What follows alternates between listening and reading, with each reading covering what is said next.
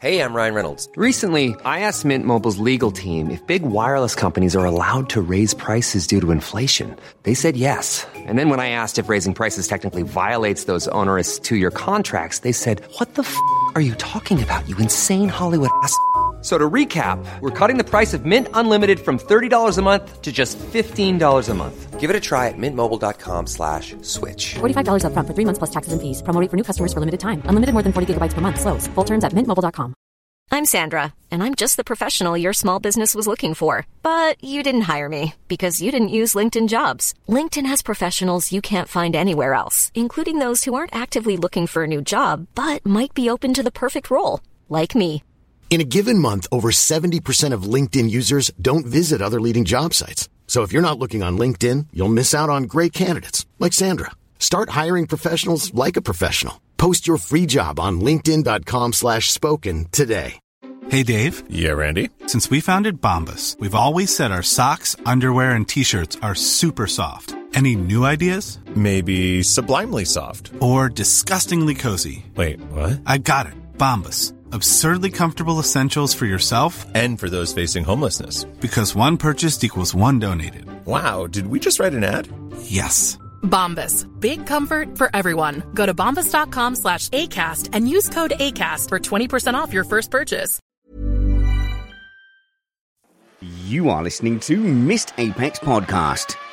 We live F1.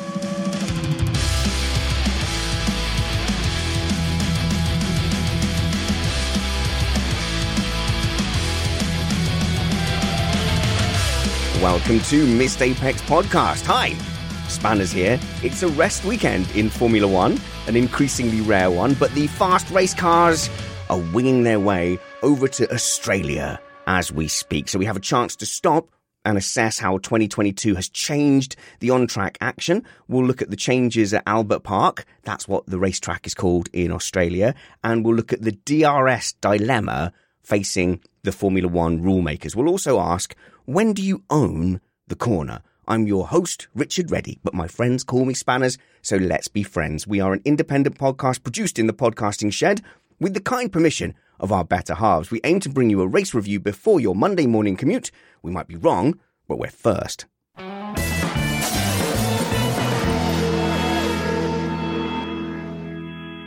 Here's your panel. I'm joined by Matt Two Rumpets.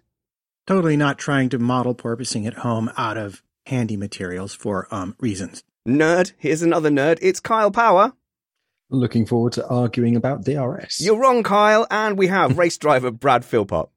Somebody needs to tell Mercedes about non-Newtonian fluid dampers. Oh, April Fools. I hate it so much. Yes, Brad Philpott there has reminded me that April 1st was just an absolute nightmare for news, uh, but one of the one of the most genuinely funny and could potentially fool people ones was Craig Scarborough's Scarbs F1's uh, breakdown of porpoising, Brad. What was it? He said they'd found a solution. Oh no, no, Red Bull had found a solution. I, I still think that's a really good solution that they should try and explore. Um, yeah, he was saying that Red Bull had a, a non-Newtonian fluid damper, which basically firms up uh, the fluid inside with movement, and that was stopping the porpoising. It, to me, that sounds like something which they definitely should look at. Yeah, it was it was brilliant. It was very good. But I think tonight I really wanted to focus in on the driving elements of Formula One and how they've changed in 2022. So I think a good one to start with will be Kyle because I know me and him can have an argument. What is your beef with B, uh, VRS? You are a grumpy VRS, DRS. You're a grumpy old man, Kyle. That's the problem. You're just one of these. Oh, in the olden days, we never had central heating, and we they there was cracks in the road, but people could live in them. You've become a grumpy curmudgeon. Uh, and what's your beef with DRS? Absolutely. I mean, back in my day, we had to die three times before we could get to watch the At um, least. to watch the Grand Prix. Uh, yeah. Well, I've got a bit of beef with DRS now because the new regulations have proved, well, seemingly proved so successful in the cars being able to follow that now I think DRS is way, way too powerful. So hence we saw the DRS games with Leclerc and um, Verstappen down into the last corner, double DRS zones, and also the zones just seem too long. So DRS, when it was put in, was always intended not to affect a pass. It was intended to put you into a position to be able to pass, not to actually mm. give you the pass. But now it's almost a guaranteed pass. If you're within 0.5 of a second behind a car going into a DRS zone, it's a guaranteed pass. So I don't think that's a healthy thing. And I think we need to trim it back a bit. Okay, you know, we have to remember why DRS came in in the first place. It came in in a formula. In fact, when did it come in? Do we remember the year? 2011. 2011, so relatively recently. So it's been around for 10 years and it was introduced in a formula maybe where overtaking was a bit more of a struggle. But if you look at, I don't know, the last four or five years, I know people have complained about lack of overtaking and there's an improvement this year. But really, the last four or five years, there was a lot of arguments already to start making changes to DRS and some tracks going, well, let's just not have it at this track. Uh, yeah. And in DR, and in 2011, we kind of had a double whammy because I believe that was the first year with the Pirelli tires and with them, you know, and their high degradation and thermal degradation issues. Um, we started to get great and mixed up races anyway. And when the tires went a little bit more conservative, that that came out. So I think I still think it's a necessary evil, but I just think it's too overpowered now. We've got used to it. So you, you say we've had great racing over the last couple of years, and indeed we have. But a vast majority of all the passes we've seen have been DR, what we call DRS passes when they just black passed on the straight. They haven't been desperate lunges into braking zones. And I think we're at the stage now with the regulation seeming to work that we can reduce the power of it and put it more back into having to have a late lunge on the brakes. Right. So uh, I would answer that with um, saying baby bathwater the Saudi Arabia track in particular, Jeddah, is unusual in that it has three DRS zones in a row. I don't believe that's the case at most tracks. So I would want, I will, I want to see a few more races. I like the idea, like they did with DRS in the beginning, of maybe tuning it over the weekend, making it longer or shorter as they observe on track action, and, and especially with the other classes getting the racing done sooner. Yeah. And as we as you mentioned, they used to tweak with it quite a lot. Used to hear it quite a lot Yeah. and then during the um yeah going into Saturday morning. Oh, they've changed the DRS zone length um in here, and they don't seem to do that now. So the DRS they seems to have left from the old era of cars. It seems so weird calling 2021 the old era, but it's but it's true. So it's set up and tuned for them. And you know, again in Bahrain, it was a bit too powerful on the main straight. And the big thing is we've had two tracks successively that have had consecutive D, DRS zones, and I don't think that's a good thing. So this causes this shenanigans with coming up on the first DRS is really powerful, puts you in a position to pass, but you don't want to pass because you know there's another DRS zone immediately afterwards. What's going to be really interesting if we get when we get to a track like Canada when they have the DRS zone all the way down the back straight into the flip flop chicane, then they have another one into turn one. Whether we start seeing those shenanigans into turn one because they'll be able to follow each other better through the chicanes. Yeah, I think I, I see all that, Carl. But the problem that we might face here is that F1 2022 has delivered these two already iconic battles, and it's it's hard now to to go back. And are you going to tell me that you could walk into that FIA board meeting about what they're going to do about DRS? In fact, we'll, we'll go to Matt on that. What we're going to do about DRS, and tell them. I- I want to make some changes for the good of the sport and for what I believe the racing should be. Now, it will mean that we won't have any of those swappy backwards and forwards. You're going to get chucked out of a window. Make sure you don't have that meeting on the 50th floor, would be my suggestion. Well, I agree. I, I think what you're looking at here is it's not going to be perfect, whatever you do. So the question is, if I'm going to make a mistake, do I make a mistake where there is more overtaking and more back and forth battling or less?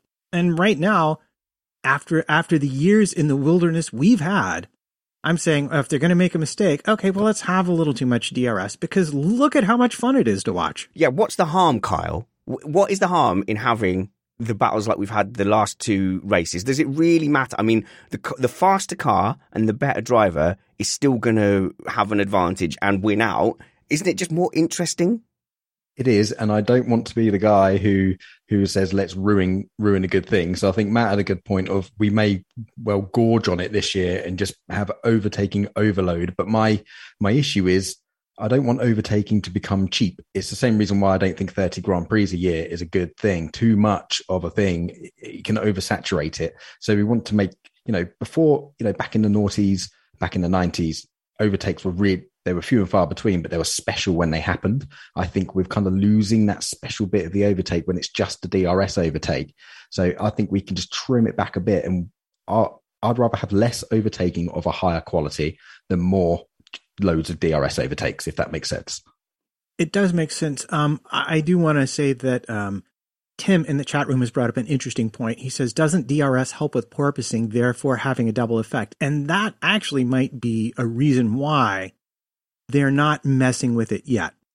Oh, because when you open DRS, you get less porpoising, so it's helping them out. No, that can't be. That can't. I cannot believe that they would make a racing decision like that based on on a, a condition that only happens when you're following another car. That doesn't make sense to me.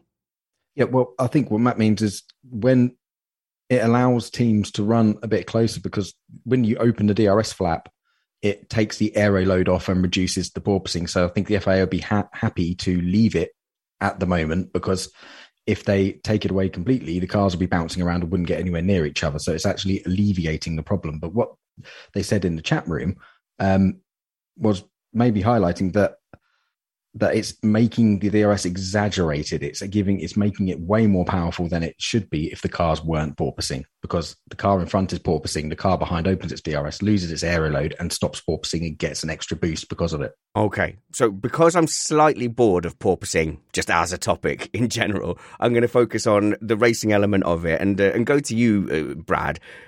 Is this an unsatisfying form of racing where every pass is effectively a DRS pass and lining yourself up for DRS is more important than some of the things that you will have gone through in karting and single seaters and, and, and sports cars of like, you know, sitting in the blind spot, dummying someone. Like, are we losing some of the actual art of racing? Yes, in a way. Um, but I think it's, it's very tricky because Formula One is a, an extreme form of motorsport. And by, by that, I mean, you've got very, very powerful aero which is here to stay. We're, we're going to have wings and uh, yeah. aero that helps the cars go fast around the corners, which naturally makes it very hard to follow. So it is different to other motorsports. So we can't really judge it in the same way as you judge touring cars or, or something that's you know much less aero dependent. So I kind of feel like, although I don't like DRS either as a concept, it feels um, impure. It it's not proper overtakes. Yeah. I kind of feel like we're in this position where we do need something like this in order to make the racing viable at all. Because even with the improved ability to follow this year, I still think overtaking would be a little bit too difficult without something yeah. like DRS. Uh, there are other ways to do this. You can have a system a little bit like IndyCar where you have a, a finite amount of push to pass to use during a race, a certain number of seconds, and you can use that strategically. You can use it all at once. You can use it to make overtakes. You can use it to do fast laps in clear air. But ultimately, everyone's got the same amount. And if you've run out when you need to make an overtake, that's kind of on you. So I think maybe I'd prefer that than, I don't know, for some reason that feels a little bit less artificial than opening a flap and just driving past on a straight. But I'm not 100% sure why. Yeah, and I get what Brad's saying, and I agree. I think it's a necessary evil, even still at the moment. I wouldn't want to get rid of it entirely, but I think it needs to be massively reduced in power. And as Danny Henny points out in the live chat, the DRS was brought in to get the cars alongside into braking zones, not past the car in front with 300 meters still to go to the braking zone. And that's yeah. kind of my my point. I think it's a little bit overpowered. So I actually think at the moment I could stick my neck out and say they could probably halve a lot of the DRS zones, and we would probably be seeing some more sort of dramatic braking zones at the end of the straights as a result. Yeah, and and I think, but I think Kyle, uh, people aren't aren't going to in the decision making realm when they hear the marketing people and they go out and do focus groups because I'm imagining that now in Formula One they do what they do with movies and TV shows. Um, this is a complete guess, but I'm guessing they get a bunch of people in the room that have just watched the race and they do these focus groups, you know, test groups. What did you think of the thing? And they're going to say, well, we loved the bit with the, where the cars were swapping places. That was incredible. And that is going to take precedent over Grumpy Kyle, who's been watching F1 since 1966. Matt. Yeah. And I'm going to be very generous and say that Kyle is not entirely wrong. No, no, no. I agree with Carl. I'm just my my thing is reality of what's going to happen. But I think we also have to accept we've seen a lot of battles that were more than just oh buy and into turn one and gone. We saw uh, multiple times, multiple cars, and uh, I'm thinking of Alonso and Ocon in particular, not just fighting through turns two, three, and four before one or the other gets an advantage, but then doing it all over again the next lap around. And to me, I think the DRS is helping with that a little bit right now. So I just just be careful what you wish for. That's all I'm saying. I know. Um, Brad, with your push to pass idea with the extra power, I wonder if it might solve a, a suggestion that keeps getting poo pooed for DRS when I make it, which is that when you're alongside, the DRS flap would like close. And people always say, oh, well, that's too dangerous to suddenly introduce a, a braking force of, of aero. But to me, the point would be it's something to get you alongside. With your push to pass, Dubry, what's it? Could that not be disabled once you get side by side? So it can't give you any extra advantage? Yeah, I actually really like that as a concept. Um, I, I take issue with the DRS closing. That's what everyone when says. You're alongside. No, I, I take issue with that being dangerous because yeah. Oh, okay. If you're still accelerating, then you're not decelerating. You, you're accelerating at less of a rate. But unless there's someone else behind you also with DRS open, all uh, and they're not paying attention. That's the Yeah. only situation that Yeah. could be an issue. So I think that's a good idea, Spanners. I think if there was a way to, you know, you could just have a sensor at some point on the car and it was in like, you know, where the driver was or something like that. And then when they meet up, it stops. I think that's quite a good idea. I think we get poo pooed for a lot of these suggestions because people say it's too complicated. I, I just want to quickly just point out from like a technology point of view, sensing where cars are on track, things for like track limits or in adjacent to another car, those things aren't technologically difficult. They can be implemented because just heading off a couple of emails, Matt. No, no, and I would just if if we're going to be fixing Formula One, I would like to throw in um, the suggestion that Brad said with push to pass. Why not give each driver, I don't know, five minutes of DRS and a whole race, and they can use it whenever they want. They don't have to be close to people. They can be in front and use it and defending if they like, but just give them a limited time of DRS and use it when they want, and then it becomes part of the strategy. So the reason that I prefer this, and I don't like the name push to pass because that makes it sound like you could just push a button and you overtake. It's not like that. It's just a slight power increase for the duration that you're pressing the button. But the thing I prefer about that to DRS is that DRS is dangerous in if you're using it in the wrong place. So if the drivers could use DRS, say anywhere they wanted, um, and Well- they can just open it up in the middle of a corner, we've seen what happens when that goes wrong. At Abbey, we saw Grosjean with the DRS flap open at Silverstone, didn't we? When that was part of a DRS zone.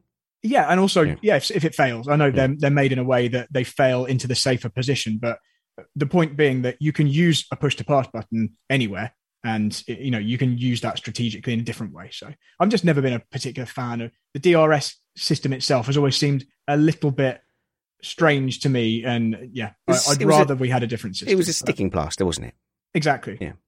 Okay, so I I apologize, but yeah, I meant only in the DRS zones, not anywhere on the track. Uh, but your push to pass could be interesting if they were allowed to increase the fuel flow to get extra power. For example, like right now they have limited fuel flow. Maybe that would be a way to do it. But I think we're veering off topic. No, uh, just a few live chat comments there. There's a suggestion about KERS, which basically KERS was that, wasn't it? You had a certain amount of battery power you could use, and then that, that swiftly got taken away. So bring back KERS, hashtag bring back KERS. I don't know, or something like it. There's lots of stuff uh, like like these ideas I'm sure are knocking about, but it's it's fun to talk about them. Paddy says the F1 focus groups must have cataracts then. And talking about my focus groups that I was talking about, I would imagine those focus groups would not be just roomfuls of Kyles and Paddies. Those focus groups will have a, a broad demographic of people from, from brand new fans to older fans and look at the markets that they're looking at. You know, a new US market, which is nothing, nothing against American F1 fans at all, but it is broadly speaking a higher percentage of, of newer people who don't have the good old days that Carl's harking back to to compare to, and they're just being asked, what were the best bits? What made you excited? What made you want to stay tuned in? Anyway, Kyle.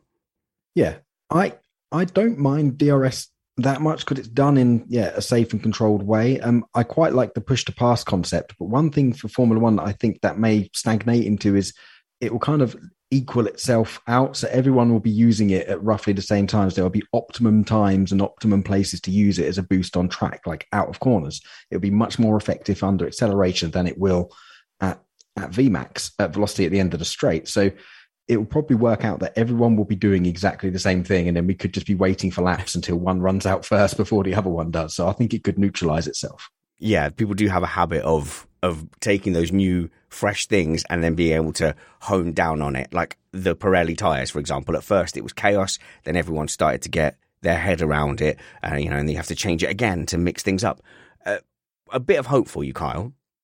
Bahrain and the Jeddah track are perhaps the least representative for how DRS in modern F1 might work. Remember, we're going to Albert Park next, which is a track which, frankly, needs help.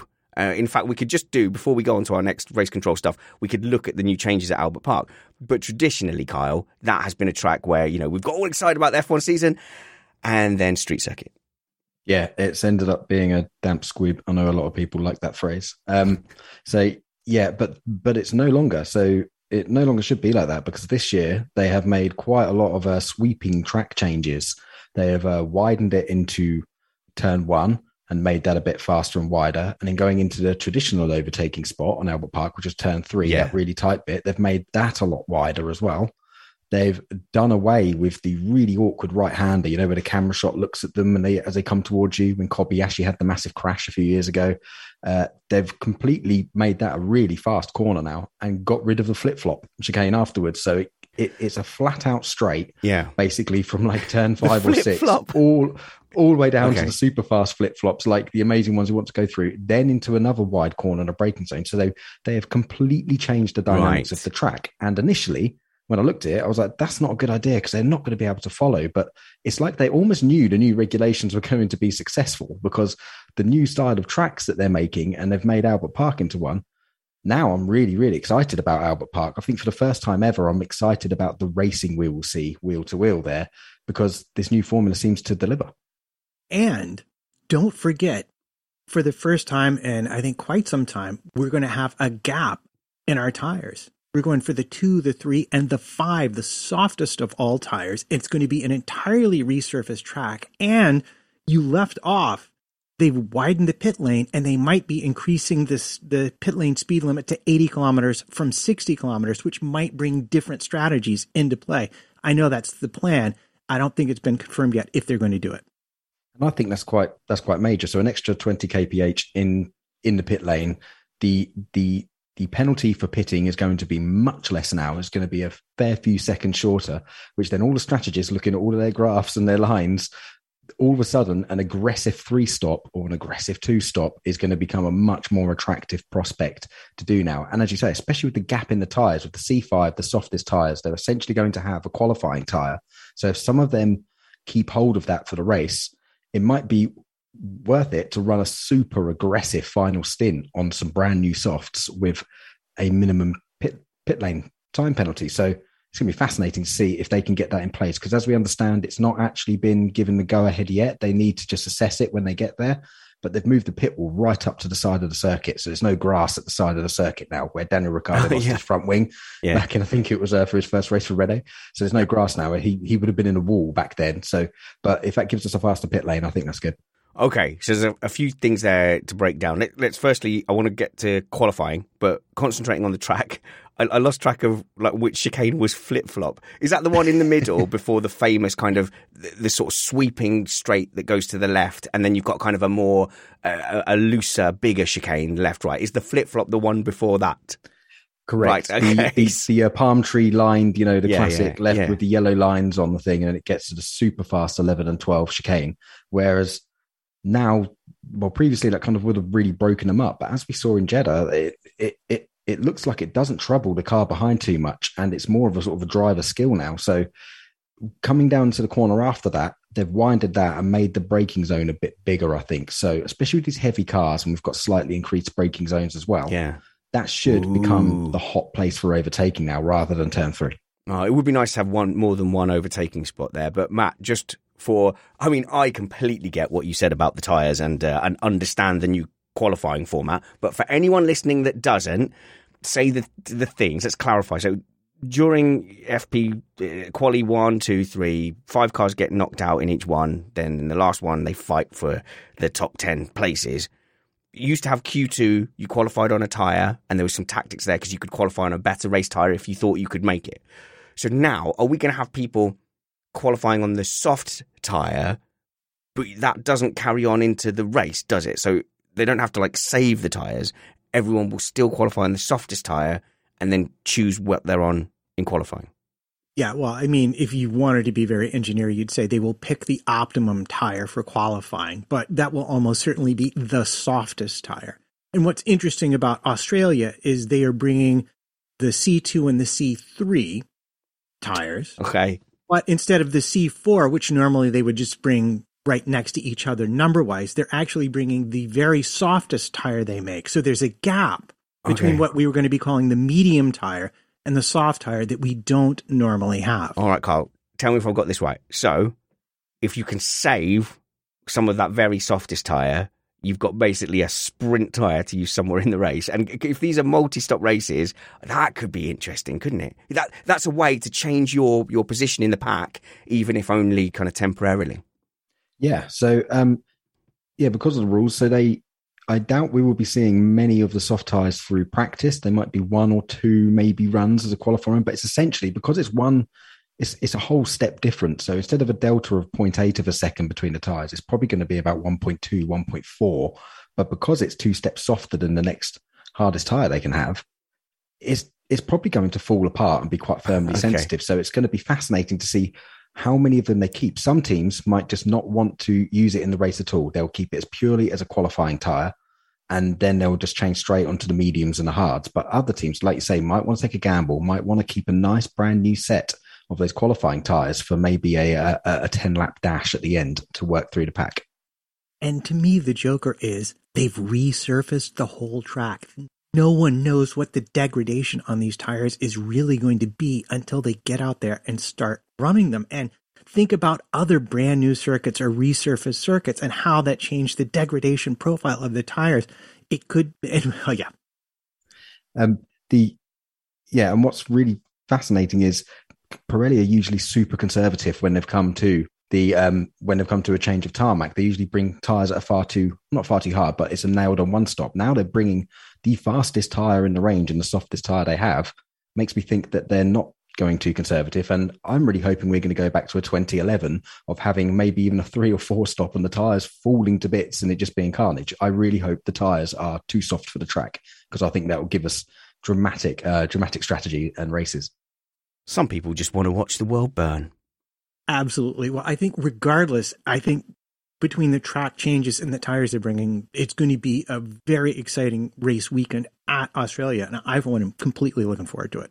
All right, uh, let's talk. Uh, let's talk rules. But first, I want to just preview what's coming up a little bit. I, I have to have some good news, bad news for our patrons. Our patron show on Tuesday that we are going to do is cancelled, but it is for a good reason because we had an opportunity to catch up with a top F1 media person. I, I shan't tease anymore. Will Buxton is going to drop into the shed to have a chat with us. And of course, uh, Will Buxton has been everybody's uh, F1 teacher on Drive to Survive and has been you know, deep in the heart of F1 as an organisation. So we'll be taking some listener questions and do a bit of blue sky thinking and uh, we'll fix Formula One uh, with Will Buxton. And then the Tuesday after that, we're catching up with F1 stat man Sean Kelly. So the man who gives everyone their statistics on just about every media platform. So we really are spoiled for content. And in between that, we're going to have the Australian Grand Prix race review. It will still be at eight o'clock,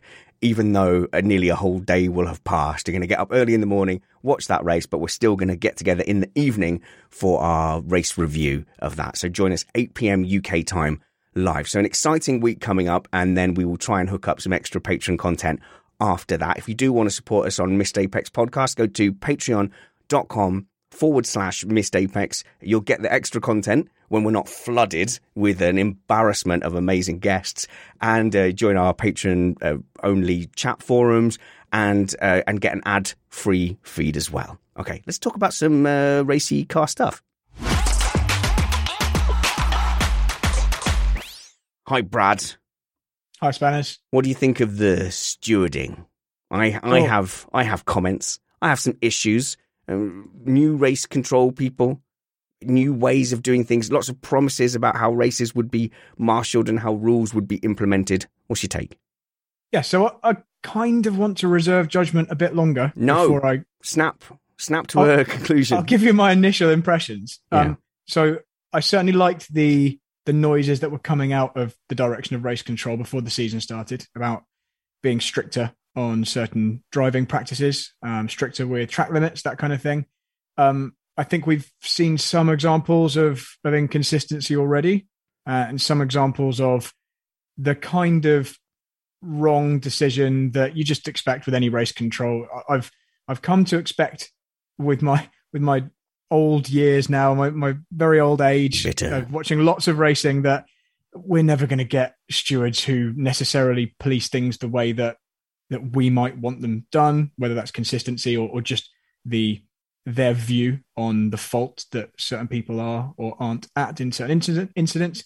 But I I'm kind of hopeful. I'm still hopeful that the the stewards that we've got this year, the race directors, are going to come through as the season progresses and keep keep on top of certain things, keep on top of drivers running too wide or forcing other drivers off the track. I just haven't seen enough yet to confidently state whether or not they're doing a, a good or bad job. But we do have some examples, I think, from Yes. Saudi Arabia that we can talk about. Okay, so it's uh, good to clarify that there's two separate things that often get conflated. So one is race control, and last season that was Michael Masi, and this season it's been split between two people, I believe, and they've got a bit more support and they've got backup and teams like that. And then the stewarding is a completely different thing. So the stewarding is about making decisions that have been referred to them. So there's contact on track, and then they decide, you know, whose whose fault is it. So I think we're going to start with the stewarding side of that, Brad. And I've got a little bit of a question, which might feel like a loaded question because you're a driver, but should we? I think maybe should we not have ex racing drivers? And this is going to sound stupid as the stewards because you've all done proper naughty stuff. I've seen you, Brad, behave despicably on a go kart track and take every little advantage. Are you not going to be guilty if you're a steward of a, of a, of a, a race to go, ah, I would have done that too? So I think there's good arguments to have former drivers and, and maybe good arguments against it as well. But I think you could probably you, uh, level those same arguments at uh, basically anybody in that role. Former drivers may well be from an era where certain things were acceptable that aren't any longer, or they may well they they're not necessarily going to have the the objective um, level-headed judgment uh, that a professional steward who knows the rule book inside out and uh, and knows exactly how rules are supposed to be applied, having done it for years and looked at lots of different incidents, um, may, may well judge things. Having said that, I also don't think we have that anyway. I don't think we've got those people doing the stewarding role. We've we've got one of the stewards roles filled each time by someone who just happens to be head of the local motorsport governing authority. They're kind of doing it as a jolly for the weekend. So that kind of thing seems like it's maybe more of a, pressing thing to to change. And I know you said that race control or the race director and the stewards are separate things, and they are. Yeah. I feel pretty strongly that the decisions that the stewards come to are led by the culture set by the race director. They they may not be ah. making the ultimate decisions, you know, the ones making the votes, but I kind of feel like they will have discussions and they will set the ground rules ahead of time and and that then that kind of pattern will be followed by the stewards during the races. Yeah, the way I look at it, and I'm not sure if it's correct or not. The way I look at it is that the stewards are sort of the jury, and the race control is essentially the judge, and the judge nice. has to essentially he has to refer things to the stewards, the jury, to then they, whoever they are, come up with their decision and come back with a verdict. It's like when we had why we had the problem at turn four in Brazil last year, whereas the director didn't even refer it to the stewards to look at. So that's why there wasn't a decision because it wasn't even referred to them. So um, I kind of agree with Brad. I think we need to leave it a little bit longer before we can see how the system sort of works. But I think it's very healthy to have a driver in there, a former driver from whatever era, because you'd always want a representative who knows what it's like in a car, wheel to wheel, rather than Jimmy from the supermarket and someone else, you know, sort of there who who've never really driven a race car before and probably won't see it from a driver's view. So I think it's important to have that driver representation there. Jimmy? I've never heard of Jimmy. I've heard of Derek, uh, Brad. I think what Carl's saying there, what he's implying there, is it leads to exactly what I was saying about the the culture being set by the race director. Because if he refers certain things to the stewards and doesn't refer other things, it's kind of by default Yeah. saying these are things that we potentially don't want happening, and these are things that I'm fine with. So just the fact that he has that power kind of leads to that conclusion.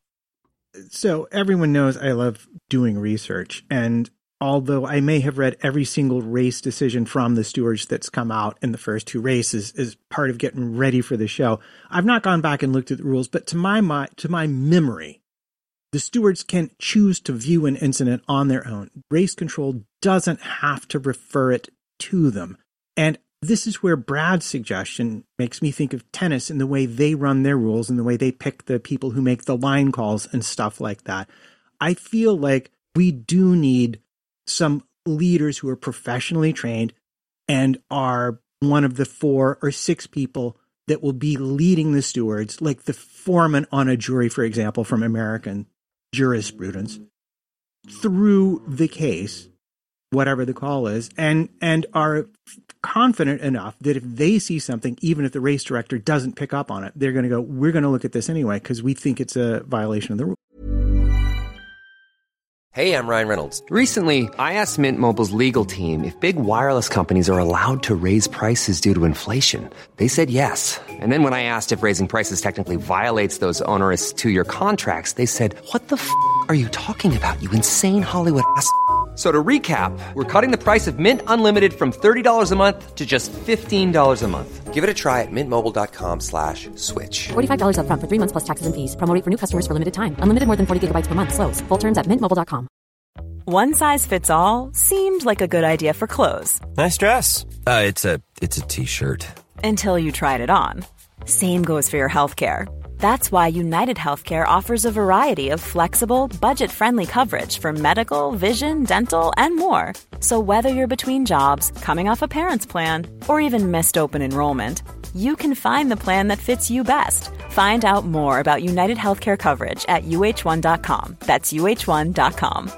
Hiring for your small business? If you're not looking for professionals on LinkedIn, you're looking in the wrong place. That's like looking for your car keys in a fish tank. LinkedIn helps you hire professionals you can't find anywhere else, even those who aren't actively searching for a new job but might be open to the perfect role. In a given month, over 70% of LinkedIn users don't even visit other leading job sites. So start looking in the right place. With LinkedIn, you can hire professionals like a professional. Post your free job on linkedin.com slash spoken today. Hmm. Now, the thing is, let's look at some specific examples here. So, I've said that I didn't think Albon, and I'm not an Albon fan, so don't accuse me of uh, being uh, Albon Fosi. Uh, but you know, I am vocally anti-Stroll a lot of time, so so that doesn't help this case. But I did think that it was really silly that Albon got a penalty for being alongside Stroll, and then Stroll turning into him. Now, in our Slack group earlier, we sh- we shared a, a video that's doing the rounds on Reddit, and it's 14 incidents of Lance Stroll in F1 j- just turning into the apex when there's a car there and, crunching the car on the inside. What what was interesting is, and it, this definitely does seem to be a, a Stroll thing. And you, you remember FP2 famously with Max Verstappen, where he, he crunched the inside. Obviously, that wasn't in a race. Uh, what's interesting is that in none of those situations did Lance Stroll get uh, called out for for being in the wrong, and I don't think he got a penalty for any of them either. Yet in all those situations, a bar bar one maybe where Sainz came out of the pit lane, uh, up the appeared up at the inside on cold tires, and and maybe you could argue that that was more Sainz's fault.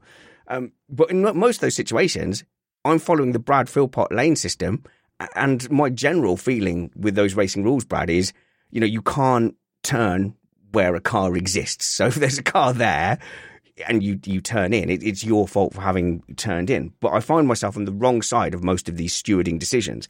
And the phrase that kept coming up over and over on the commentary was, "Oh well, he he owned the corner. He had that corner. It was his corner."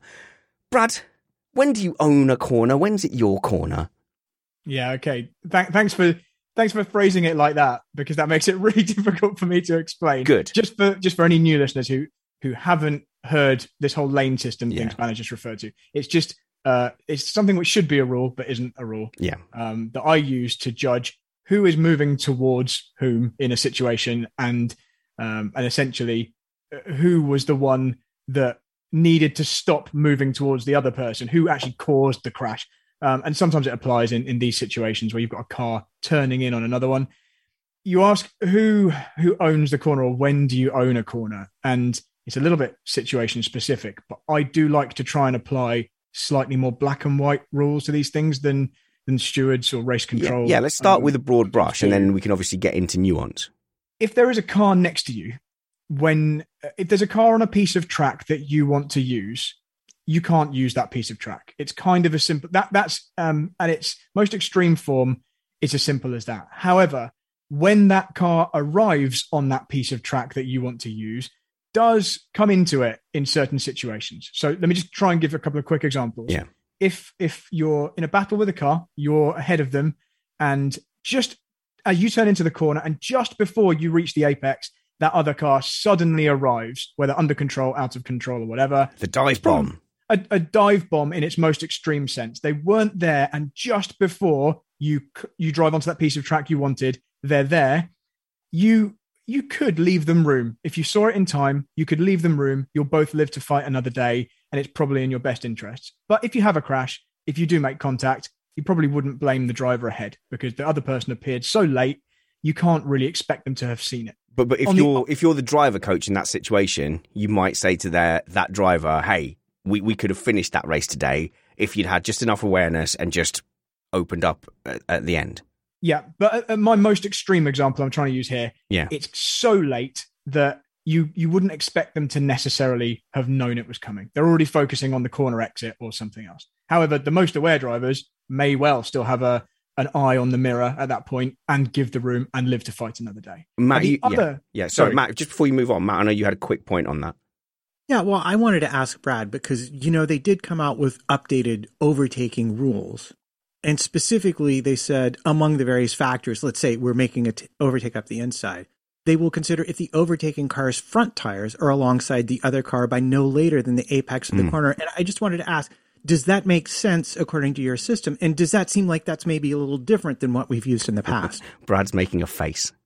So if the if the front wheels of the overtaking car are alongside the car ahead by the apex, is that what you said? No Yeah. later than. I mean, uh, why would it be late if it's later than the apex? Then the other car's already made the apex, so the overtake can't happen. So that doesn't really work in that wording, as far as I can see it. And and that seems like they're giving um, leeway to the overtaking car more ex- in a more extreme way than I would probably judge it. Now, I'm, I'm saying the example I just gave was kind of one end of the spectrum. The car arrives there at the Yeah. very last moment, and the car ahead, who's defending effectively, um, wouldn't necessarily be expected to know they were there. I just wanted to give the other end Yeah. of that. So the, the other extreme is there is a car next to you, alongside you, all the way to the braking zone and through the turn in phase, and you still try and take the apex. In that situation, the blame should really be apportioned wholly on the driver turning in because they've had every chance to know you were there or know the overtaking car was there. They were there the whole time.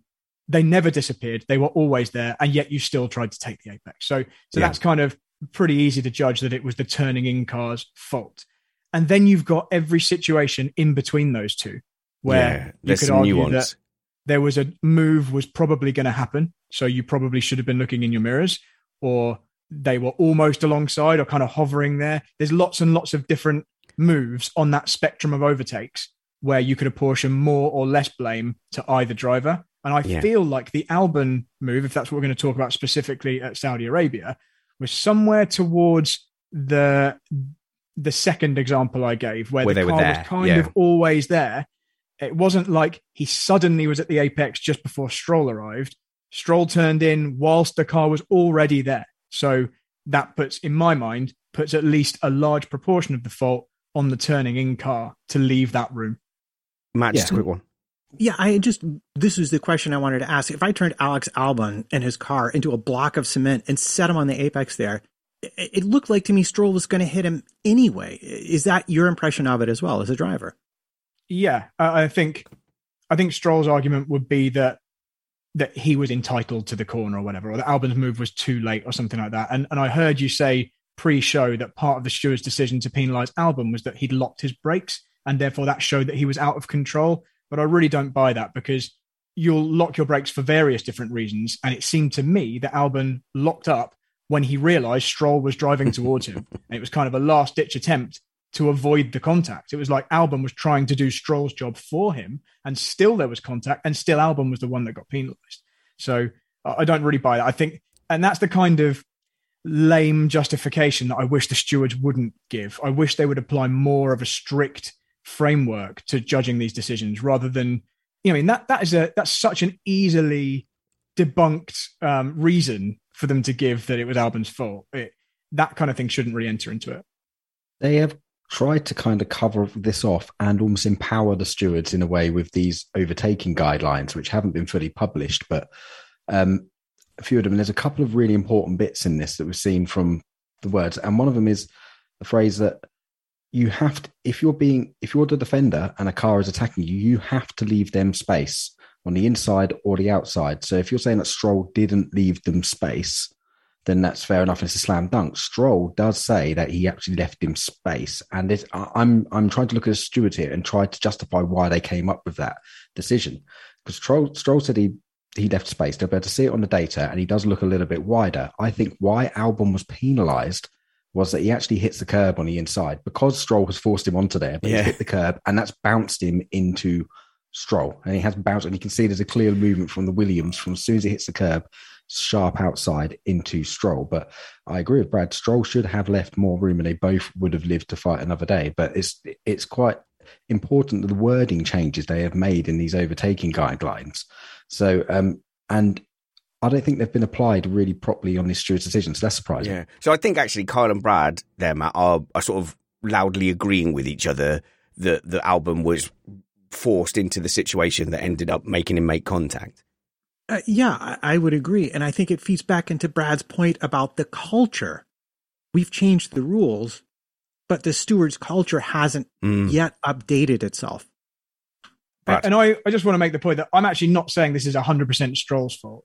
I actually think in this situation, racing incident may well be a decent um, decision. I know you don't like that, but so I'm certainly not saying this is completely Stroll's fault. What an idiot.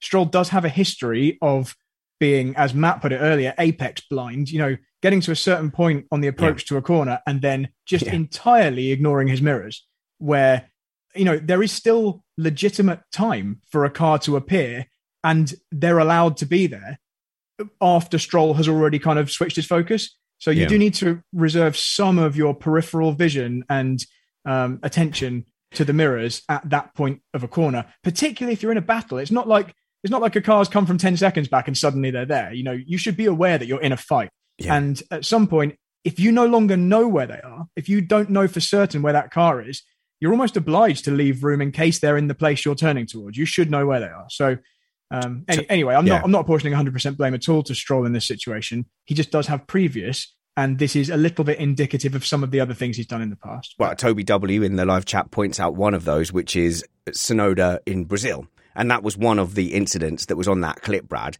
And the commentary was, oh, a bit optimistic there. And it was one of these situations where he kind of appeared at turn one, but by the time, like before they were turning in, Tsunoda, Tsunoda's there, Kyle. So I think what Brad's pointed out is there's two different factors where you are on track and, and when you appear there. Obviously, if it was on a straight, it's, it's not really controversial at the start. If you move over, even if someone's wing is there, that's your stupid fault for having moved over and taken taken their wing. But on the corner, the timing of when they appear, uh, you know. It, but I'm I'm glad that this is at least being addressed because we've had so long in F1 with it just being kind of like a vague coin toss. Yeah. In Stroll's defense, for balance, is with the Brazil one with Tsunoda. Tsunoda come from miles back. Yes. It was a huge so dive bomb. Extreme. And yeah. as Brad said, we were discussing this earlier in the group chat that um, Stroll does seem in a certain phase of the corner entry to switch off the mirrors and put the blinkers on like you put on horses and is just purely focused on what's happening ahead of him and not alongside him. So mm. We actually see this in the Abu Dhabi incident with not the Abu Dhabi, sorry, the Jeddah incident with um with Albon that Stroll only starts giving respect space reactionary when he can see Albon's flying towards him on the inside he opens the wheel whereas he's in the battle he really shouldn't have turned in that early anyway and maybe left a bit more room, but he did a sort of react. But in a lot of on that we on that sort of crash reel, so to speak, that we saw earlier, the streamable thing. Um, a lot of them were that Stroll had already committed to the corner. Once he commits, he turns off his peripheral vision and just goes for it. Now that's kind of okay, but he doesn't really react. It's not it's not self preservation. So always, and as Mm. Brad said, if you know and, and you lose sight of where your competitor is, you have to give them the benefit of the doubt, and you have to give your longevity the benefit of the doubt, Yeah. and give space and just save yourself. That's what we saw Hamilton being so effective at last year was just give the corner up. Just you know they're going to be there some somewhere on the inside. And what you don't see from the cameras is um, Formula One cars, they have no vision. They almost have hardly any peripheral vision. It's almost done on a feeling and in their mirrors and whether they can just see it in the side in their peripheral vision. Yeah. So um, Stroll does seem to turn that off, and he does seem to be the the worst driver for it. But again, he can't see much. In his defence, he can't see much, and a lot of them he has been dive bombed. Did I hear um, Kyle or Matt mention that the driving rules haven't been fully published? Because, I mean, for the new transparent FIA governorship governance, that sounds really. I mean, it sounds like what we would expect, but it's very frustrating because we're trying to judge what's allowed and what isn't allowed, and there are things, there are rules which we're Yeah. not allowed to Yeah, see, I which know. seems bizarre. Yeah, Matt. Yeah, well, aside from having been on about the technical directives forever and not knowing what 90% of the actual rules for the sport are because only the teams get to see them and the teams leak them when they feel it's in their own self interest, I am actually, having gone through all the decisions, noticing that there was nothing about Perez in the safety car in the officially published documents in the FIA column. So I'm agreeing with Brad about the transparency thing. We've been talking about transparency, but I'm concerned that we're not always seeing it. Uh, yes, and, and we can't do anything about that. However, what we can do is we can make we can try and be inconsistent and evolve our own little Missed Apex shed rules. So we could call them the the shed rules of F1. We could call them the Brad Philpott lane system. I think where I really want to end on this, actually, the Tsunoda example is a good example, and I think a, a similar one is actually Lewis Hamilton up the inside of Albon as well, where he was given a penalty for for spinning Albon around. When is it too late? And uh, there's a reason Interlagos is the track that brings these situations up because these are tracks where you can successfully make separate lines and go up the inside, Kyle. So when when do you think is is it too late? Because I looked at the Hamilton one and the Tsunoda one, and I thought, ah, inside car, fair punt. Didn't we praise Daniel Ricciardo at Monza? Didn't we praise Daniel Ricciardo for being the last of the late brakers? Do we want to kill the lunge, Kyle? No, you don't want to kill the lunge, but there is a limit. And we've seen this last year. And in this new updated overtaking guidelines, they actually address this. And there's a very powerful comment in here, which I think addresses what happened in lap one in Abu Dhabi as well with Verstappen and Hamilton. And this is where I think it's too late. If you dive bomb into somebody and you stay on the track, but you give them no ability of staying on the track, then that's too late. Like the one on Albon, look at where the trajectory is going to take him. It was probably taking him right to the outside of the circuit. And there would have been, if the car on the outside would have remained side by side, they would have been forced off.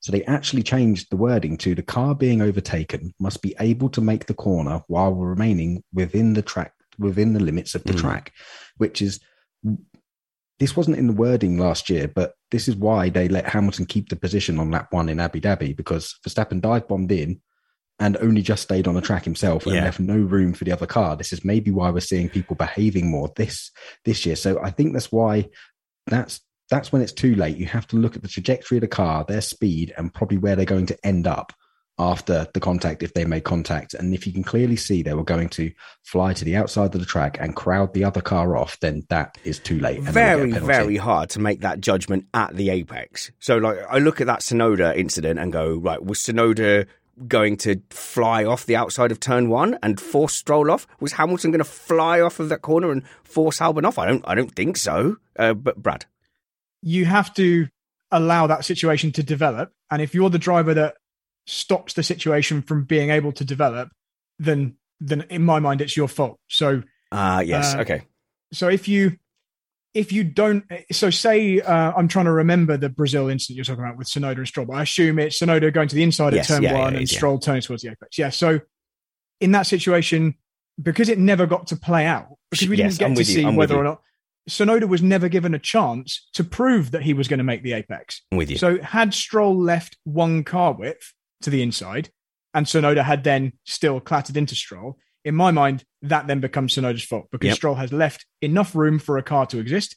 If that car could make that legitimate overtake and get to the apex but run no wider, then they both go through there side by side, and then whatever happens next happens next. But because the car on the outside tried to take the apex, there was no room for the car on the inside to exist. We never got to see Tsunoda never got to demonstrate that he was making a clean pass. Yeah. The pass was cut short, therefore it's the car on the outside's fault, clearly Stroll's fault. And and for example, Abu Dhabi, just to finish with what um, Carl was saying, lap one with Hamilton and, and Verstappen.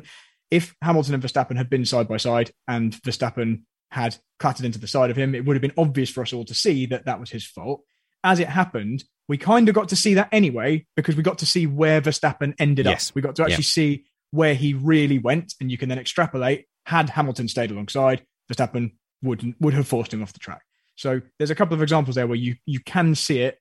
One of them ended in a crash. One of them, the other car bailed off off across the runoff.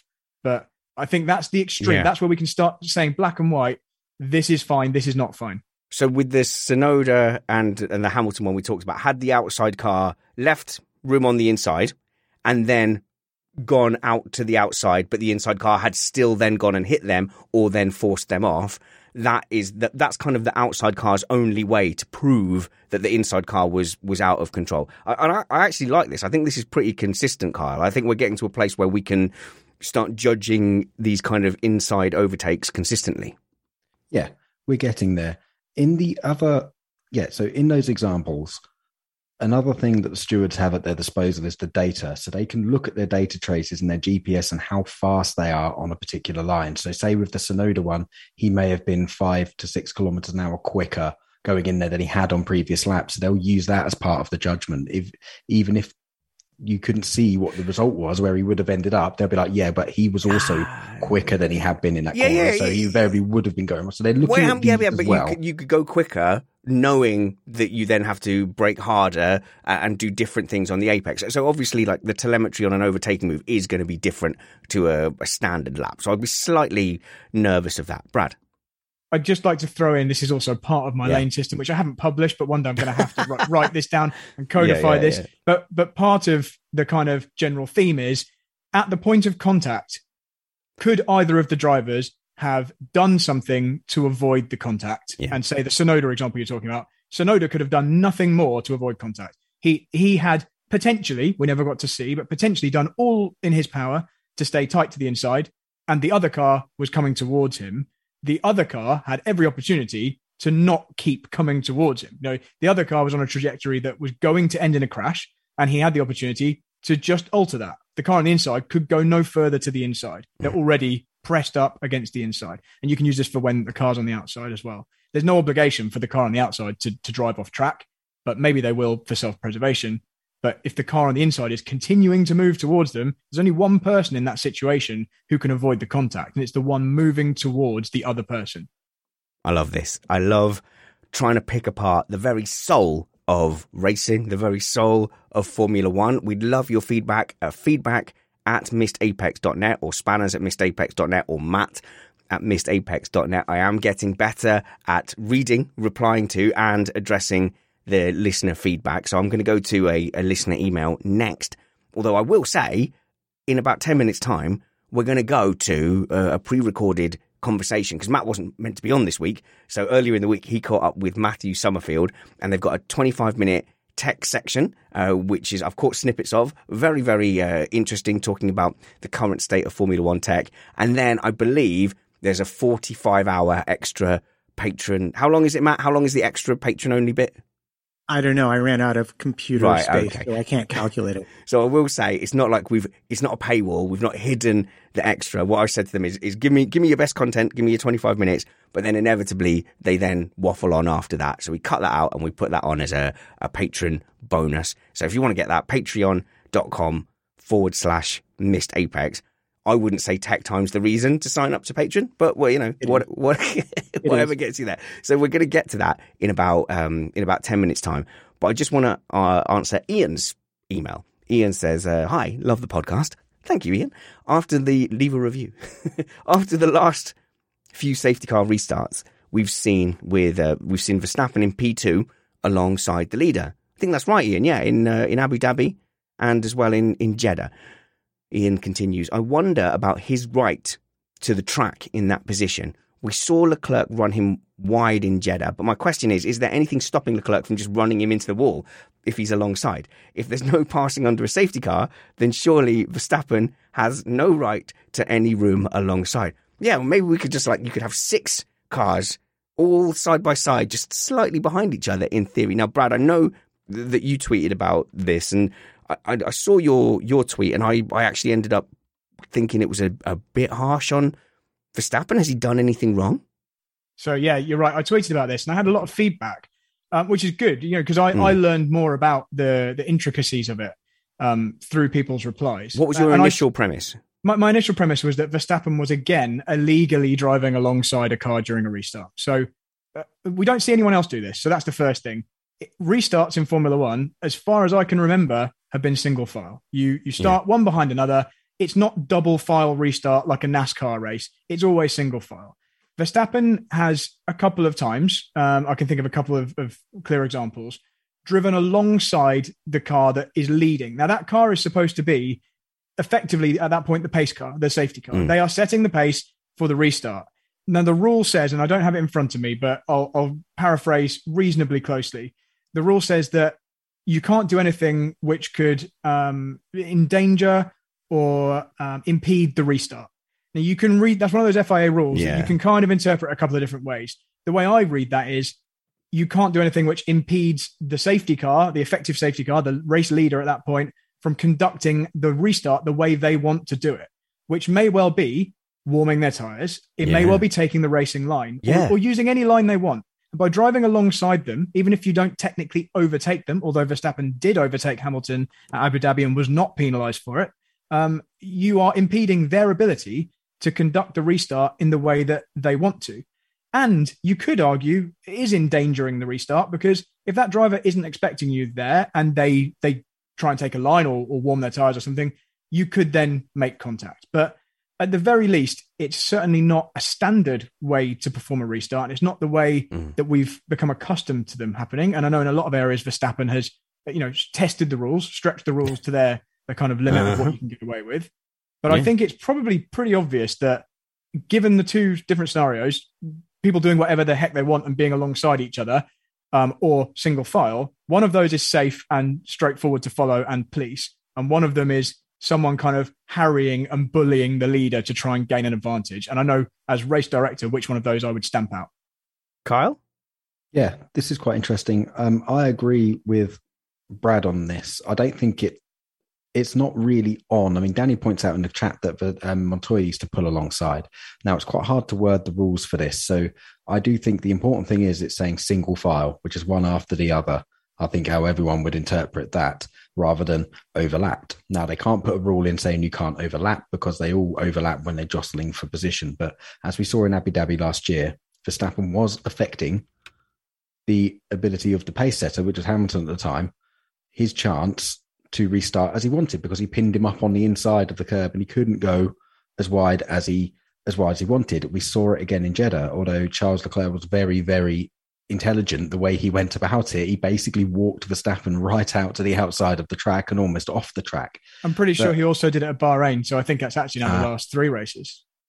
Okay, thanks for that. Um, yeah, it's it's going to be interesting. They might have to do some sort of a um, mid-season wording change or a, an agreement or a directive to say you cannot draw alongside or draw at least halfway alongside the car in front because at times it's almost front wheels level with them. And in my understanding of safety car restarts, that's not really on. But you know, in Verstappen's defense, there's nothing in the rules that says he can't do it. He maximizes and pushes everything to the absolute limit. So of course, before until he's actually pulled up and they say you cannot do that, he's going to carry on doing it. He's found an exploit and he's exploiting it the tricky part for me, Kyle, is that there is a, a very explicit part which says you're not allowed to overtake the leader, which he has overstepped in the past and not been penalized for that either. So you can kind of understand him thinking, well, I can do kind of whatever I want in these situations, and I never even get a warning for it or, or get pulled up on it. So, and, and it is giving him, I know it hasn't worked out for him recently,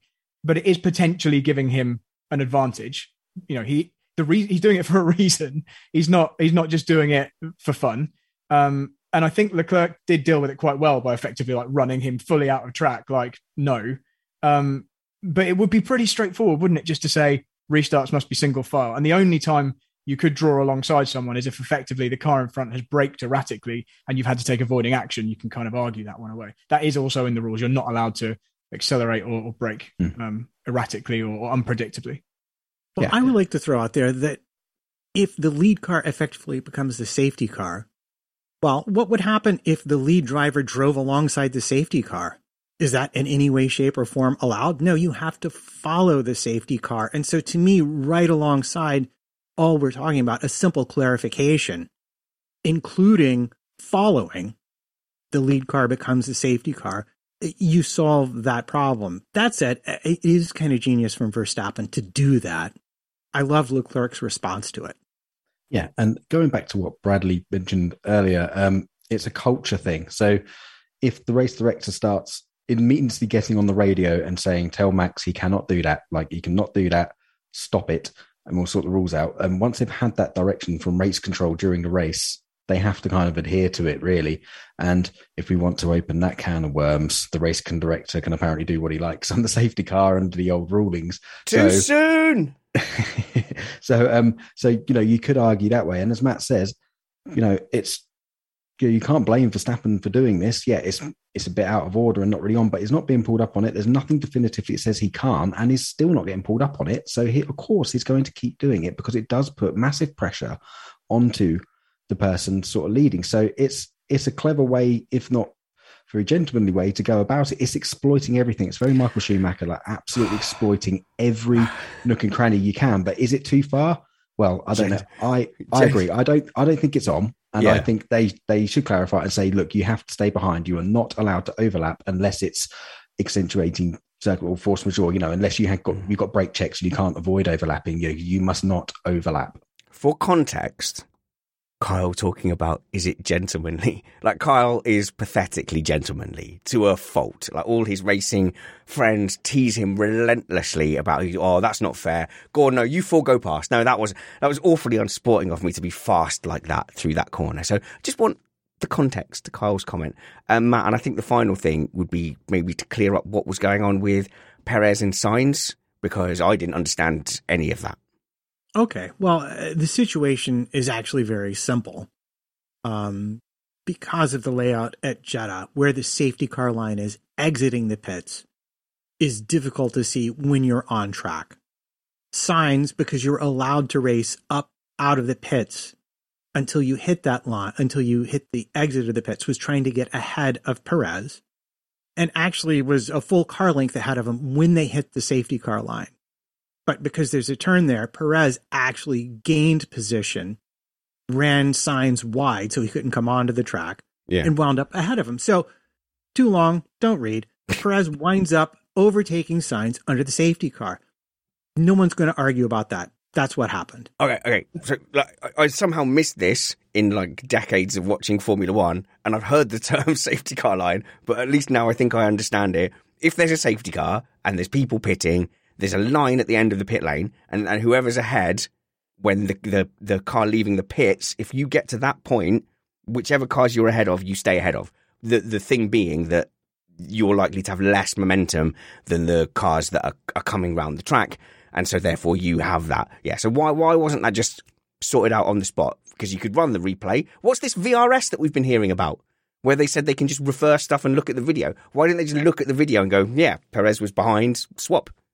Well, this is kind of the thing I was complaining about uh, because we don't know. All we know is that it was looked at and it was said at the end of the race, oh, we examined it, the place was given back. But the problem that everybody at the time had with it was the place wasn't given back till after the safety car restart. And so the question is, why did it take that long to look at a simple replay and say, nope, you got to give the place back? Places have been given back before under the safety car. It happened, I think, at Abu Dhabi, at, at um, Jeddah last year, in fact, with Hamilton and Ocon, if I'm not mistaken. Okay, guys, I think we have put the world to rights. We've solved the racing rules down the inside. No thanks to Brad. I think we've done a good job here today. We would love to hear what you guys think in the YouTube comments. And also, we would just love it if you would just share missedapex.net with your friends. Even if you've got two followers, even if you've got two million followers, any tweet, Facebook post recommending it to someone at work, that's the kind of low level campaign that we've been running for the last eight years. And that's basically the only way that we can spread word of mouth. It's our most effective tool. You're a bunch of tools. Our effect. No, that's not right. No, wait.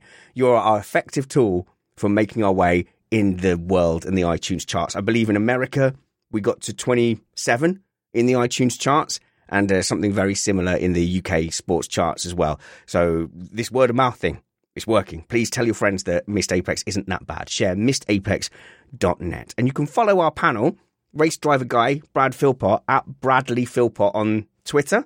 And uh, and you've got your t-shirt says BRKC. That's the British Rental Karting Championship, which you run and is awesome. And we can watch live, can't we? You can. It's next weekend. Um, so we'll have live footage uh, covered on Motorsport TV and also on our YouTube channel. So just search for, I think our YouTube channel name is British Kart or maybe British Championship. I think we've got quite a good handle okay. on YouTube. But anyway, just just search for BRKC and you'll see all the action live next weekend. Uh, it's actually the grand final will be exactly when you're recording the next Mix, Missed Apex Okay. episode. Don't So watch it. Don't don't watch Missed Apex. Watch the grand final of the BRKC. Okay, that's more antagonistic antagonistic than I wanted it to be. Matt, maybe we could get a, a link to the show notes below as well. Um, Kyle at Kyle Power F1 on Twitter. You're not racing in the British Rental Car Championships, which you normally do. Yeah, I normally race. Although the last time we did it, I was the I was I was your number two in the pit lane reporting. Oh yeah, that was that was quite good. It was quite different because obviously I've raced. I've got through to semi-finals a couple of times. I know what it's like, so it's nice to catch the drivers as they come out and ask it how it went from their point of view. But unfortunately, um, I'm away and I can't make it this weekend. But I will try to make it next year so I can be embarrassed by world champions on the indoor circuit. Yeah, exactly. No, it's it is a really really high standard. So do check out BRKC. Matt is still at Matt PT. 55. His wife, who you should follow because she writes interesting books, is at A Weaver Writes. The links to all the show notes below, uh, the links to everything we've talked about appear in the show notes below magically somehow. I've got no idea who does it, but they do just magically appear. Uh, so do go and follow our panel. Go and follow Brad, Kyle, and Matt Trumpets. And we've got Tech Time coming up now. Uh, don't tune out. It's super interesting. It's going to answer a lot of your questions about the state of F1 2022 tech. So we'll be back shortly after I press all the correct buttons in all the right orders.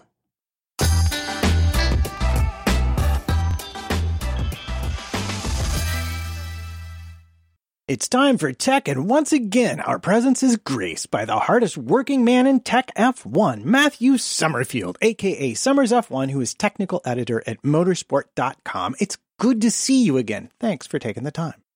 No problem, mate. It's great to be on again.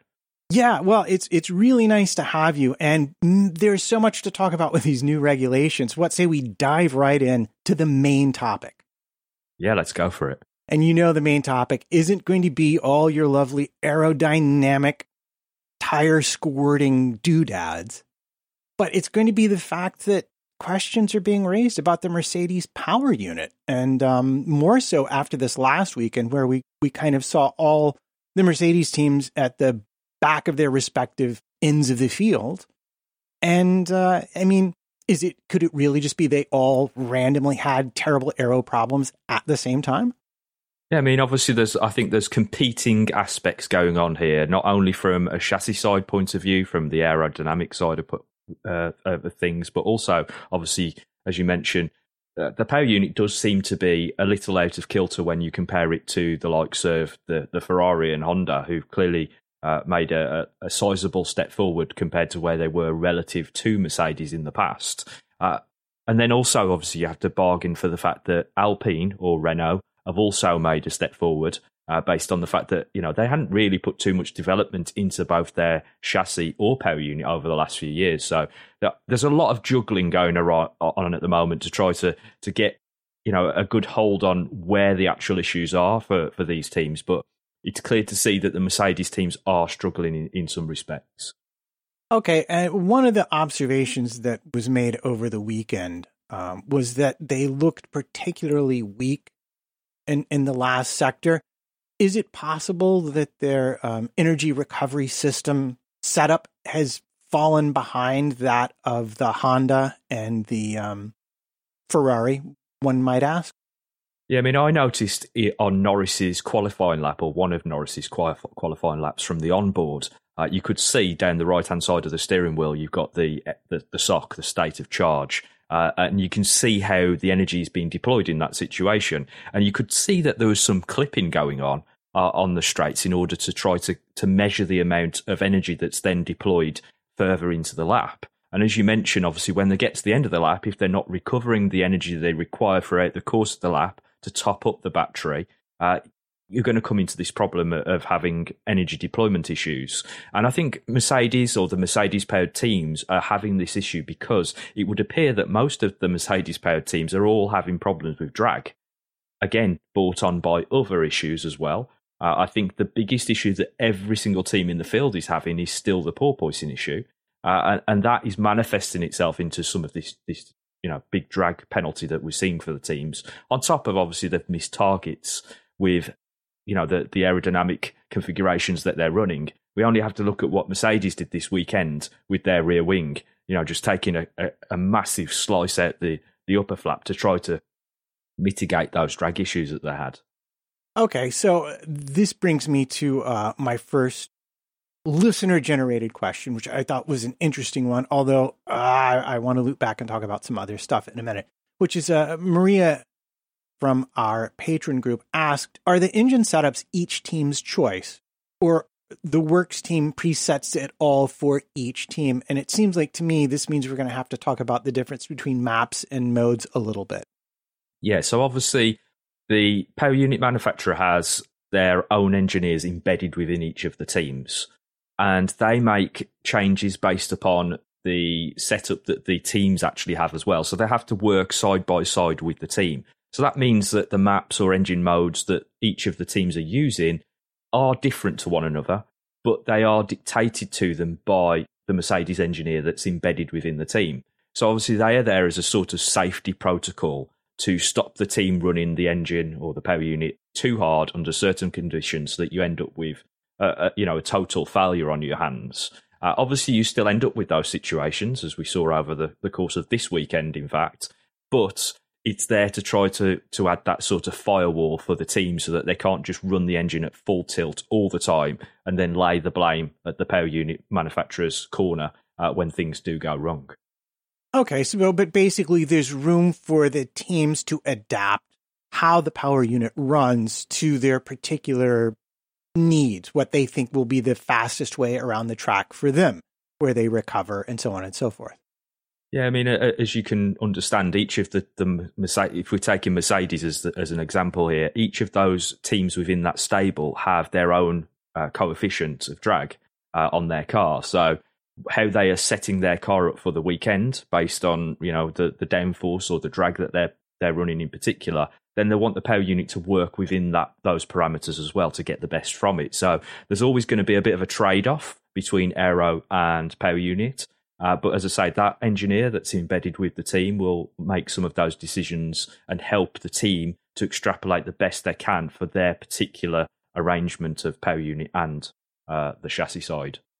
Okay. And now, how does that relate to like we used to hear about party mode, but then we also hear about engine maps? Uh, could you just maybe sort that out um, so that people understand what's probably incorrectly being talked about when the TV commentators get into it? Okay. So, obviously, party mode was something that we used to have back in the day where uh, qualifying, you could run a different engine mode to what you can throughout the course of the race. So now the engine modes are fixed uh, you can't run a different engine mode in qualifying to what you can in the race. That means that you can't do some of the exorbitant tricks that used to go on in terms of the way that the fuel was run, the oil was sent into the combustion chamber, uh, and, a, and a plethora of other tricks that were uh, happening uh, around that kind of era. However, the drivers still have tools at their disposal uh, whilst they're out on track to be able to make adjustments. So you have uh, different settings on rotaries or buttons, etc., that the driver can select to try to minimize uh, the problems that they might encounter. For argument's sake, they might use a little bit too much energy um, whilst they're out there in a preparation lap um, or don't recover enough, and then you have to compensate for that during the, the course of the qualifying lap. So there's always adjustments being made in order that obviously you can get the best possible performance out of the power unit, depending on the trim that you're currently running in.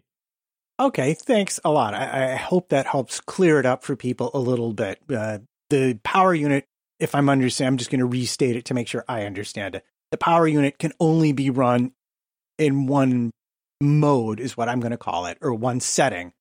But inside of that setting, teams can make different ways to run it that might be more fuel efficient or recover energy, recover more energy more quickly, and so on and so forth. Yeah, it's all about getting the right balance, and that's obviously especially important during the course of a race where you might want to deploy more energy on one lap because you're you're chasing down one of your rivals, but then know that that's going to give you a penalty into the next lap, so you'll have to charge uh, with a more aggressive harvesting en- energy mode uh, to recover what you you've lost throughout the course of it. That's, that's what you call state of charge. You know the difference between um, the levels of energy that you have available to you at any one point. Okay. Um, I'm I'm going to go back and ask real quick in terms of drag. One thing we have heard that I think is is kind of obvious is that one solution to the porpoising that everybody's trying to solve is just simply to run the car higher so it doesn't bounce off the ground as much. What kind of a drag penalty are we looking at there? If all if this is something the Mercedes, well, you know, in particular is afflicted by, and they're having to run the car higher, is that like a lot more than say putting um you know, putting a Monaco spec wing on at Monza or something like that. Yeah, I mean, I think it has more issues involved in that because it's not a static problem. You have to think about the, the way in which that the car behaves over the course of a lap. So teams will work on a generalized aero map for the entire uh, circuit. But obviously, that then just feeds into problems that you have in certain corners. So having this porpoising issue obviously makes it more difficult when you're having it over the over a large range of conditions as well. So as you say, when you raise the ride height, then that kind of feeds back into having both downforce loss. You know that you don't just have to think about drag. We're we're, we're talking about a reduction in downforce as well by raising the, the ride height. So you're going to lose downforce in some of the key areas of the circuit where you you really want it, and then on, on top of that, you know you, you then carry the penalty of having additional drag on the car as well which is, as you say, tantamount to running a, a much higher wing angle. Uh, and that obviously then penalises you down the straights. Uh, you you have to consider how much they are down. If we're talking about the Mercedes powered teams again, in the speed traps when you compare them to the Ferrari and the Honda, for example, we're, we're talking sort of ten kilometers an hour. It's a huge difference in terms of um, straight line speed, uh, and obviously the teams will have to work towards trying to minimise that so that they can get that performance back without losing speed in the corners as well. So it's a really difficult problem to solve, and you know it's not a, not something that you can ultimately solve at the track with what they've got available at their disposal right now. So they're kind of in a in a trade off position where they're having to just take what they've got right now and run with it and, and deal with it, and then when we get into the some of the latest you know some of the races down the, the line, we might start to see uh, you know, some performance parts coming in that can sort of deal with those issues. Okay, great. Uh, before we leave this topic, uh, I sort of want to combine the question of is it also possibly a bit of a fuel issue for them? I know that was talked about a lot. And if it is, is there anything left for them to do about it? And my other question would be Is this just what happens when everybody has an engine that's as good as the Mercedes engine has been since 2014? Yeah, I mean, yeah, it is a compound problem because if you you've got more drag than your initial target, then that technically means that you're going to have to save fuel, so you're going to have to do more lift and coast. And I think that's something that kind of goes under the radar at the moment because of the type of racing that we're seeing. But they're all at that that they're all doing lift and coast in certain circumstances to try to save fuel because, as we know, you want to run the car as light as possible, so you want to run with as least fuel as possible uh, in order that you can make that trade off in, in lap time, weight versus lap time. And that's the difficulty is finding the the very small area of performance is the least trade off. And I think that's perhaps where Mercedes have done well over the course of the last two races because they've still managed to get relatively decent finishes, albeit pretty far off the pace. Okay, well let's let's move on then and and talk a little bit about uh, Ferrari and Red Bull. They seem to have a very different solution for this particular track, and it seems like Red Bull ran the slippier, more slippy solution. I guess we would say. Yeah, so most of the teams had new rear wings available for them uh, in Jeddah because it is re- realistically considered one of the lower downforce uh, arrangements uh, for for throughout the course of the season uh, because of the high speed nature of, of the track. But obviously, you don't want to go too low because of the high speed corners uh, and, and the trade off that you then inevitably have there. However, as you mentioned, uh, Red Bull and Ferrari both had lower downforce wings available to them this weekend. However, Red Bull had had a new lower downforce rear wing arrive in Bahrain. So this one is a step further that they took into Jeddah. And I think Ferrari were kind of caught out in that respect because they bought a, what they considered a lower downforce wing, but it was still quite substantially higher downforce than than their rivals over at uh, Red Bull. So then you end up in this situation where Ferrari mentioned the fact of tyre deg as well. They were concerned going into this particular um, track that they needed to be considerate of how much tyre degradation they would have. And so they chose not to run a really low downforce wing because they had that other consideration going on in the back of their mind. And you could say, in some respects, then did Red Bull gamble because that low downforce wing wasn't on the car initially. They ran the Bahrain one and then made the switch. And it's again something that they did as a tactical or strategic aspect against Mercedes last year, where they'd wait a little bit to deploy a lower downforce wing to try to, you know, box them into a, a situation where you're gambling one scenario against another. And I think that's something we're going to see throughout the course of this season is that because those two teams are so closely matched, at least at the moment in terms of performance, that they're going to kind of have to go toe to toe in terms of strategy and tactics on aero as well. Okay, so here's uh, one of my favorite questions, and I'm going to use this wing as an example. So, did both Verstappen and Perez use this new super ultra low downforce wing? And to make my multi part question complete, are they running basically the same cars this season for the first time and since whenever we've talked about Red Bull and the two different drivers? Yes, is the answer. They both had very similar setups this weekend. Uh, obviously, there's always going to be differences between the two because of their natural driving style. They will set their cars up differently. Uh, but in terms of the aero configuration that we saw on both cars, both of them ran that new lower downforce rear wing. So you know they they, they both had equal machinery uh, rather than what we've seen in the past, where Verstappen tends to get uh, all the new tricks straight out of the box. All right. Uh, the last thing I want to ask about a little bit is uh, DRS. Because, I mean, boy, you could not avoid people saying, DRS is too powerful. We need to rethink it. And aside from the classical racing arguments about DRS or, you know, any performance balancing aid, uh, it seemed like to me that it wasn't just an automatic pass as it frequently was um, in, in seasons gone by but why are they saying this? And do you agree with it? And if so, what kind of changes do you think we'll be looking at for future races and how might that affect the racing? Okay, so I think the biggest issue that I would take away from Jeddah in terms of DRS is that we have to remember that we've got sort of um, two zones very close to one another. So you can kind of eke your way up to the, the other driver in the first zone back out of it, which is eventually what Max decided to do to to complete the pass, and then use the full deployment of, of DRS and obviously all the energy resources at his hands um, down the main straight. I do, however, think that the main straight DRS was overpowered in some respects. For me personally, I believe that DRS should allow drivers to to close the gap to the point where they can race wheel to wheel and it just seemed that it was just slightly too powerful um, compared to what we might have seen in the past.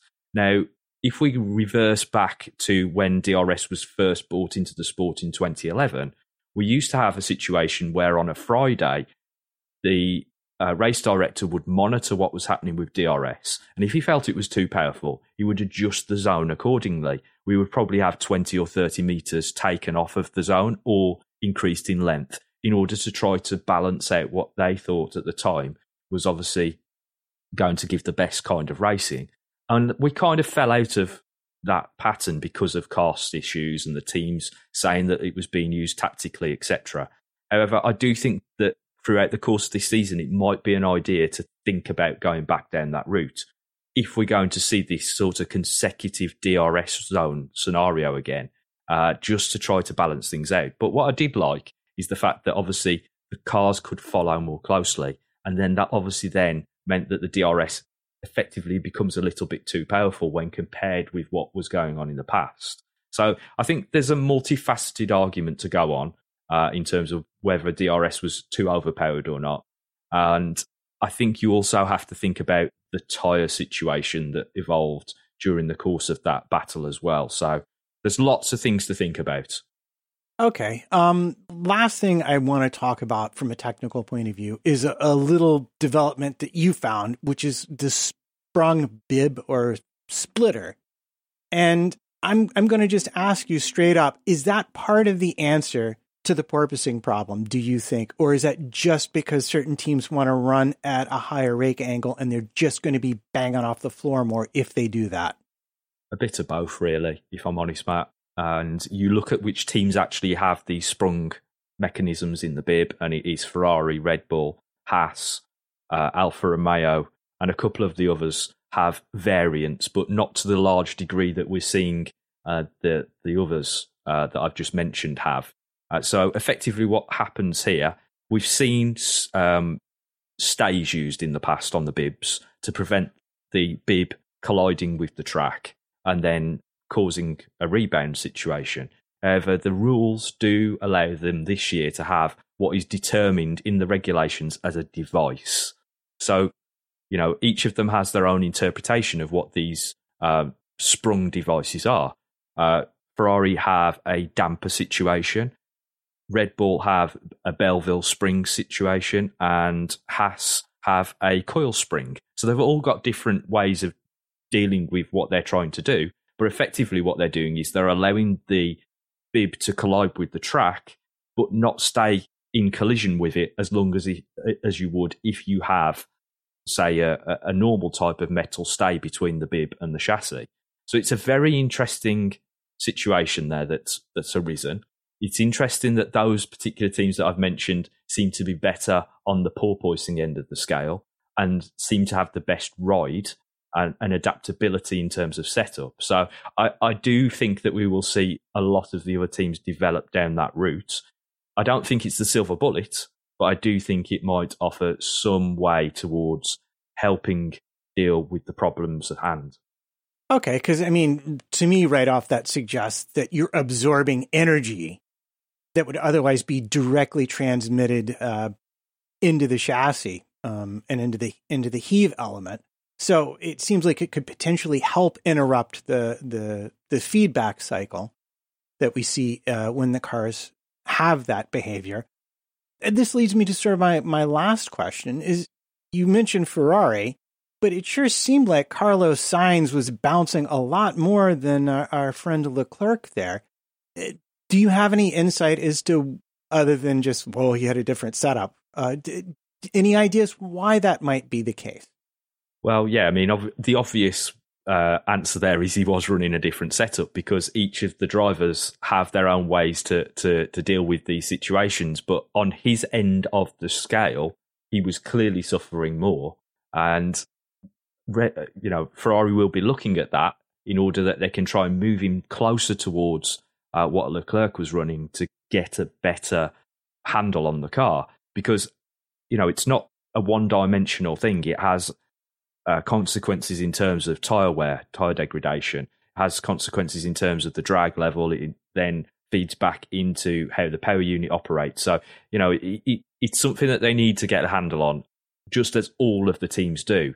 Uh, but if Carlos couldn't deal with certain characteristics that Leclerc could in the way in which he drives the car, then obviously you are going to end up with this slightly diverging setup.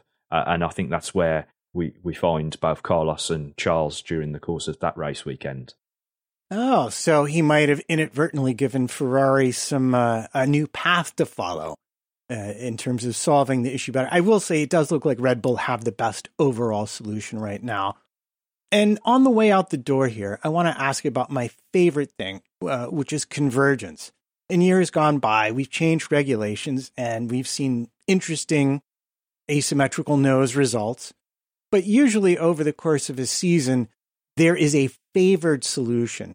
So I know these are really big new regs, so we may not see it this season. But are you, I know we've had side pod updates and this, that, and the other. Are you starting to see that there's some solutions that the teams will want to be favoring over others yet? Or are we just going to have to wait a little bit longer for that particular piece of candy? I think we will be waiting slightly longer for that piece of candy whilst they figure out which one is actually the best route to, to follow. Uh, obviously, all of the teams will be monitoring each of their designs in order to try to see if there's performance to be found adding it to their own car. Uh, but it's not a, a, case of taking one Lego brick and putting it in place of another Lego brick. It, it's something that you have to kind of work on. As we've seen already with Alpine, they're already they've already made changes to their side pod. Aston Martin have made changes to their side pod in order to try to improve what they already have. And I think that's what we might start to see initially before we start to see sort of a major convergence to one solution when the teams really do understand how to get the best from the overall package. All right, so we have Australia coming up. Um, before I tell everyone where to find you on the internet, and they probably know anyway, because I'm sure they listen to all of this segment, who's bringing what to Australia? I've heard Mercedes might have a floor. Anything else we should be on the lookout for? Basically, just look across the entire field. I expect quite a few of the teams to have interesting bits coming into Australia, but I really do think that the the biggest portion of development we're going to see is when we return back to Europe. To be honest, you know that's the classic place to start adding upgrades because it's when the teams have really started to digest the information that they collected during testing. They've readdressed any issues that they've had through the course of the first few races, and then obviously they can start to really pile on the performance. But yeah, as you mentioned, I do expect to see Mercedes with a new floor, uh, and I do expect quite a few bits to arrive uh, at the third race of the season. Excellent. Well, why don't you tell everyone where they can look to follow all these latest updates when they pop up on track? Well, best place as always is to follow me on Twitter, which is Somers F1, but you can also find my work over on motorsport.com as well. Lovely. Thanks for that, Somers, and cannot wait to get you back on. We're very lucky to have Matthew Somerfield jump on board, a mainstream media tech guru jumping into the shed to give us all his tech knowledge. We, we feel very privileged. I hope you all paid attention. I hope you didn't nope out of the tech time. Don't be uh, ashamed if you have to occasionally scroll back during tech time. I I definitely do that, and uh, and it takes me a few passes, but I soak it up eventually, even if I don't remember it the following week. Thank you for tuning into Missed Apex podcast. We've got some great interviews coming up over the next couple of weeks, and it's going to be 8 p.m. on Tuesday that we're going to uh, chat to Will Buxton, and then on Sunday at 8 p.m. we're going to do our Australian Grand Prix race review. But wherever we see you next, work hard be kind, and have fun. This was Missed Apex Podcast.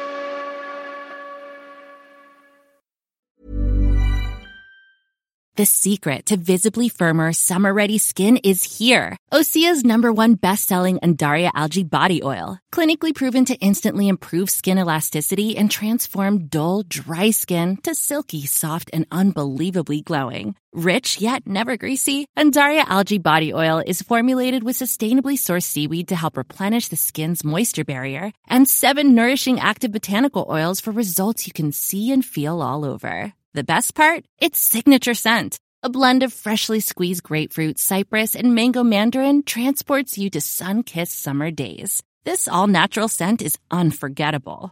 Everything Osea makes is clean, vegan, cruelty free, and climate neutral certified, so you never have to choose between your values and your best skin. Get healthy, glowing skin for summer with clean vegan skincare from Osea. Get 10% off your first order site wide with code GLOW at OseaMalibu.com. That's O S E A Malibu.com code GLOW. ACAST powers the world's best podcasts. Here's a show that we recommend. The Real Housewives is a guilty pleasure for most, but if you're looking to not feel guilty about that pleasure, tune in to Everything Iconic with me, Danny Pellegrino, where I break down all the messy moments and behind the scenes antics of Bravo's popular franchise. And on Everything Iconic, I also interview celebrity guests like Kelly Ripa, Keke Palmer, Drew Barrymore, Cameron Diaz, and more about their guilty pleasures, their past work, and so much more. So if you're pop culture obsessed and find yourself watching way too much reality TV like me, tune in to Everything Iconic with Danny Pellegrino wherever you listen to podcasts. ACAST helps creators launch, grow, and monetize their podcasts everywhere. ACAST.com.